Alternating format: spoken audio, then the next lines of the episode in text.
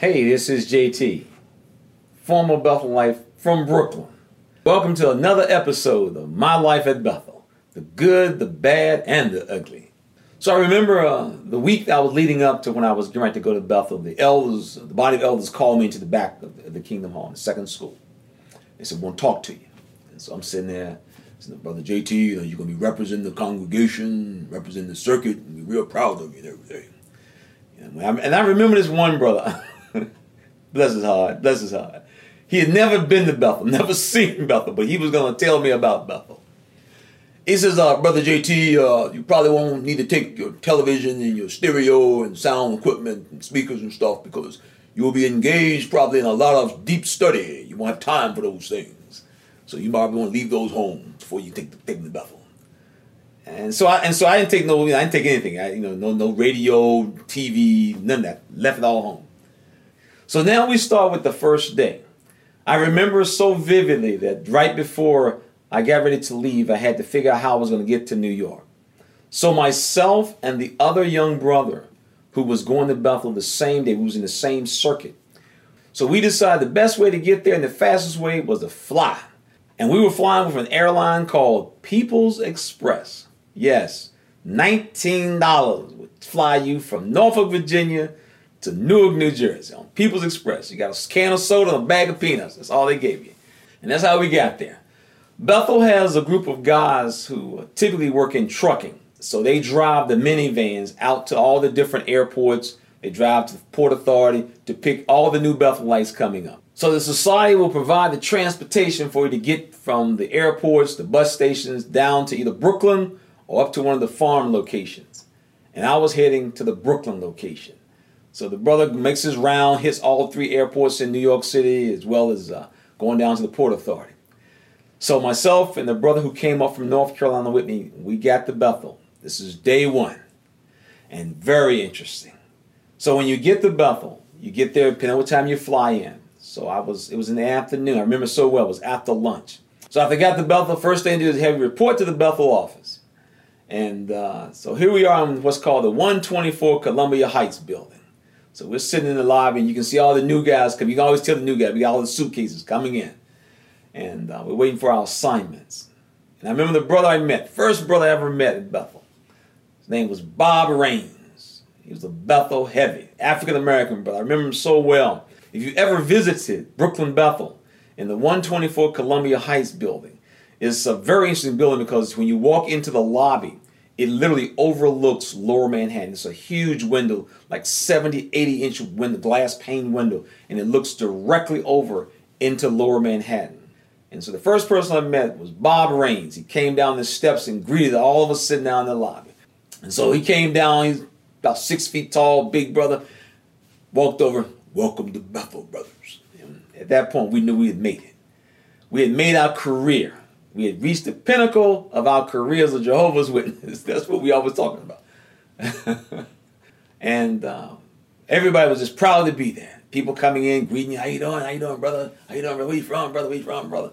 And uh, this was my personal introduction to Bethel. First day.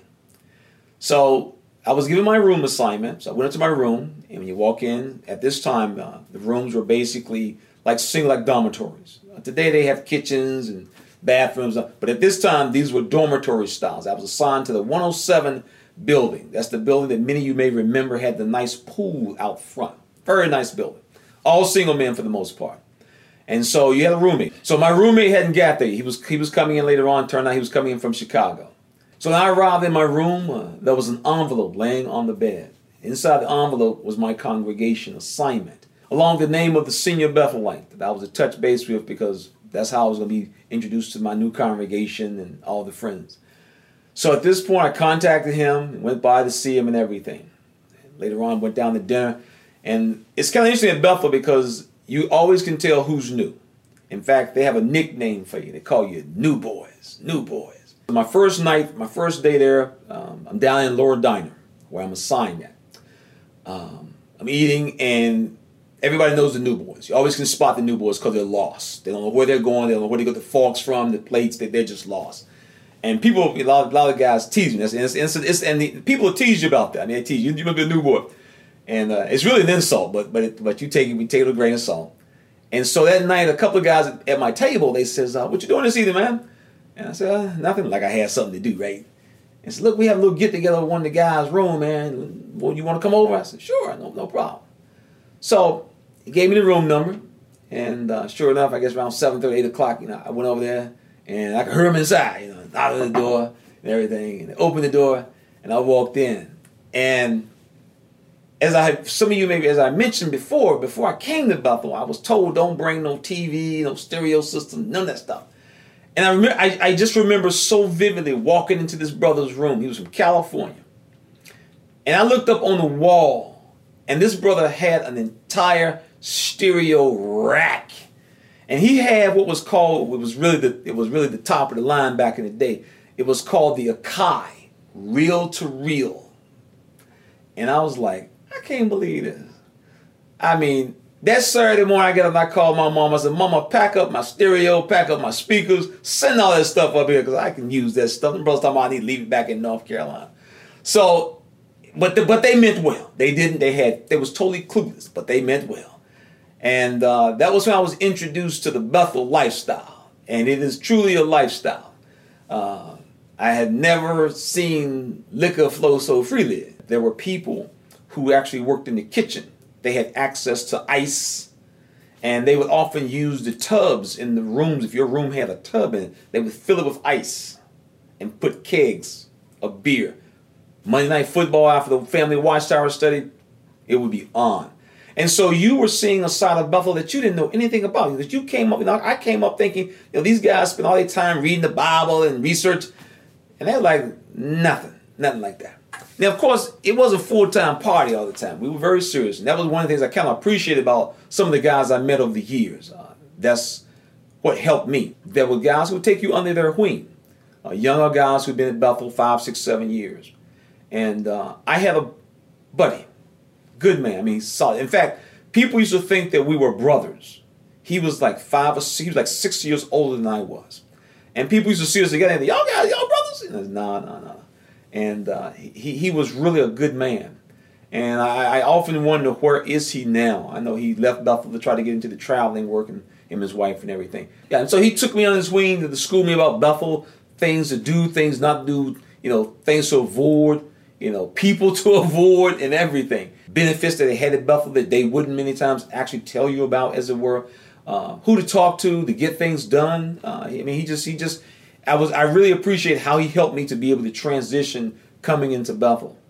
Um, one of the things I will often say when you come to Bethel, there's a couple of things that will impact whether or not you enjoy Bethel or whether or not Bethel becomes literally a living hell for you. And it can become either one. A lot depends on the people that you are around. Uh, this your social circle at Bethel. Uh, if you're with the wrong guys, it will be rough. But if you give it the right crowd, uh, life is totally different. The second thing that impacts people's experience of Bethel, and you have probably seen other people share their personal experience at Bethel. Some of them are negative, some are positive. But one of the things that impacts a person's personal experience is what congregation you're in. And why that is so important, especially going to Bethel, is because some congregations, they are very difficult for Bethelites to adjust to. Other congregations, they do everything they can to help you to adjust. And that makes all the difference in terms of what your experience will be. I was very fortunate. I was in a congregation that, that had a small number of Bethelites. We only had three. And as a result, the congregation rallied around the Bethelites. I have personal friends who they were in congregations that I just felt bad for because they would have 30, 40, 50 Bethelites. And you understand how that translates to in a congregation. That translates into something like 30 to 40 ministerial servants. So 25 elders, that kind of stuff. And so when it comes to meeting parts, uh, being used in the congregation, it's terrible. And I know guys who they, they hate it. They just hate it because they would go to the Kingdom Hall and they might get a part every six, seven, eight months. Whereas in my congregation, boy, they wore us out. They wore us out. Um, so a lot depends on um, where you are, what congregation you are assigned to. Um, and the type of people that you surround yourself with. I was, like I said, I was very, very fortunate. I was around a group of guys who they helped me personally to navigate the waters. And what you begin to see very quickly after you at Bethel is you really begin to see the corporate side. I mean, you literally see the corporate side of this organization. You know, Jesus, Moses, the Bible, all this stuff is fine. But you see the corporate side. And you see that those who are in leadership roles, those are the people they gravitate to. Uh, it's like like it's like anything else. You will rarely hear someone who is being used very extensively by the organization, circuit work, district work, or even at Bethel. You will rarely hear them mentioned in the context of their outstanding display of the Christian personality. Oh no, oh no. You will hear them referred to as he's a good society man. He's a good society man. And basically what that means is this is a guy who does what the society says and he don't question it. And interesting, that is how you actually move up in the organization. You know, loving your brother, being kind, and, you know, self-control, the fruits of the spirit, those things are fine. But now you're seeing the corporate side, and this is the part that the average Jehovah's Witness will never ever see. And so um, it can be somewhat shocking to you because you will see men in position, and you'll ask yourself, how in the world he get that position? It's one of the meanest brothers I know. And that's what you'll be saying. And you'll talk to other people, and they'll say, yeah, wow, Ah, that brother, he's, I, don't know how, I don't know what's wrong with that brother. And so, but he's well respected, and he is used extensively, not just at Bethel, but literally around the world. He will be flown to branch offices and things. And you're like, that's one of the most hateful brothers you ever. You sit at his table, he won't even speak to you. Yet he'll stand in front of a crowd of 30,000 people. Brothers, we need to show love. And you're like, same guy did keynote address at the Assembly last month. Uh, and so that's the kind of things that, that it will literally cause you to stay, step back and take a second look at things. But the key, the same as in the congregation, the same as in the congregation, there's always someone there to check you. You start seeing things, you start wondering about things, and the same in the congregation, somebody will redirect the conversation. They're not going to let you talk about the organizational negative light. Well, that's even more so at Bethel. And especially when I arrived at Bethel, because I arrived at Bethel not too long after Raymond Franz had been disfellowshipped. And so that was a conversation that nobody would talk to you about. You, remember Raymond Franz? We don't talk about that, man. No, no, no, no, don't worry about it, man. Let it go, let it go. And that's and that's because I asked, I remember asking a couple people, and, and you and of course you quickly fall in line. You you, you fall in line. Um, if you're at Bethel, there's a couple places you don't want to be assigned, and that's the farm. You did not want to be assigned to the farm. I had buddies who were assigned to Watchtower Farms and the other farms, and they actually put in requests to be transferred down to Brooklyn. And the reason why is because if you're assigned to the farm, and I've been up there to visit buddies of mine a couple of times, there is literally nothing to do. It is one of the most boring lives that you can have as a Bethelite. Because at the end of the day, after five o'clock when you get off work up at the farm locations, there's nothing to do. And unless you have personal transportation, you can't go anywhere. So the farm is, is a place that you do not want to get assigned. I, I knew I, I had been told that JT, you better hope you don't get assigned to the farm. And fortunately, I didn't. I got assigned down to Brooklyn. And Brooklyn is where everything was happening. You see, in Brooklyn, you had all of the governing body. In Brooklyn, you had all of those on the writing department, the service department, the teaching. We had Gilead. And so you were literally at the hub of this organization. Um, you could be sitting at the table, and right across from you is a guy who does question from readers. And so that was kind of the, the disadvantage that the Bethelites had at the farm. Uh, the most important brother of the farm was the brother who ran the farm. And so it, it, their, their life was difficult. Like I said, I had buddies who they actually put in requests to personnel, can I be transferred down to Brooklyn? Because it was just so bad. And of course, in New York City, you have public transportation. You can go anywhere in the city on one, one token will get you anywhere in New York City, all five boroughs. So that allowed you to have more of a balanced life while you were at Bethel. Um, you had more things to do. Of course, you had more things you get in trouble with, but you had more things to do as well. Um, I enjoyed Bethel myself. And the reason I enjoyed it because of the people that I was surrounded by, the activities I was involved in. And as a result, you can't see or focus anything negative about the organization. And so leaving Bethel, leaving the organization, unthinkable because you're right at the hub of everything. I remember they uh, when you first get to Bethel, they have what's called New Boy Talks. And these are talks that are given to all new Bethelites. Typically, the governing body members give these talks, and very, very prominent brothers at Bethel give these talks. And they, ra- they range from, from every subject matter you can think of. Um, I remember one of the governing body, George Gangas, Greek brother. He told us, he said, when you were back home, you were the cream of the crop. Now you with all the cream now. Don't expect nothing special.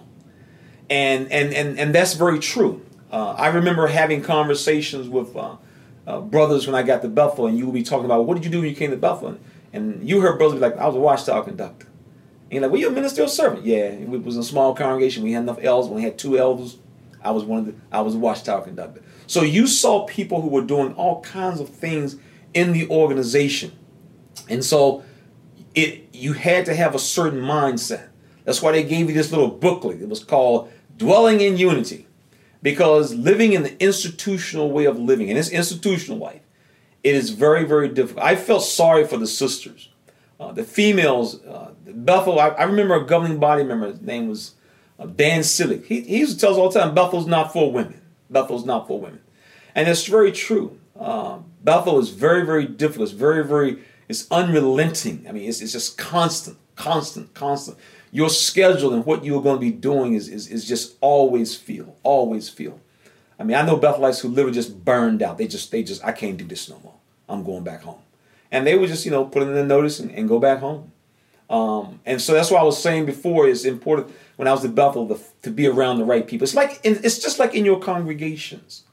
You've seen you can be in one congregation and the friends do little things, they have little outings, they have little social events, and then you can move to another congregation and the friends don't do nothing.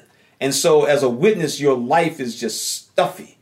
Um, and that's the way it can be at Bethel as well. Who you are around. And so, you really begin to see that it's really not so much the religion many times as it's really who the people are that you're around. If you're around people who gossip, people who are backstab, no, it doesn't really much matter.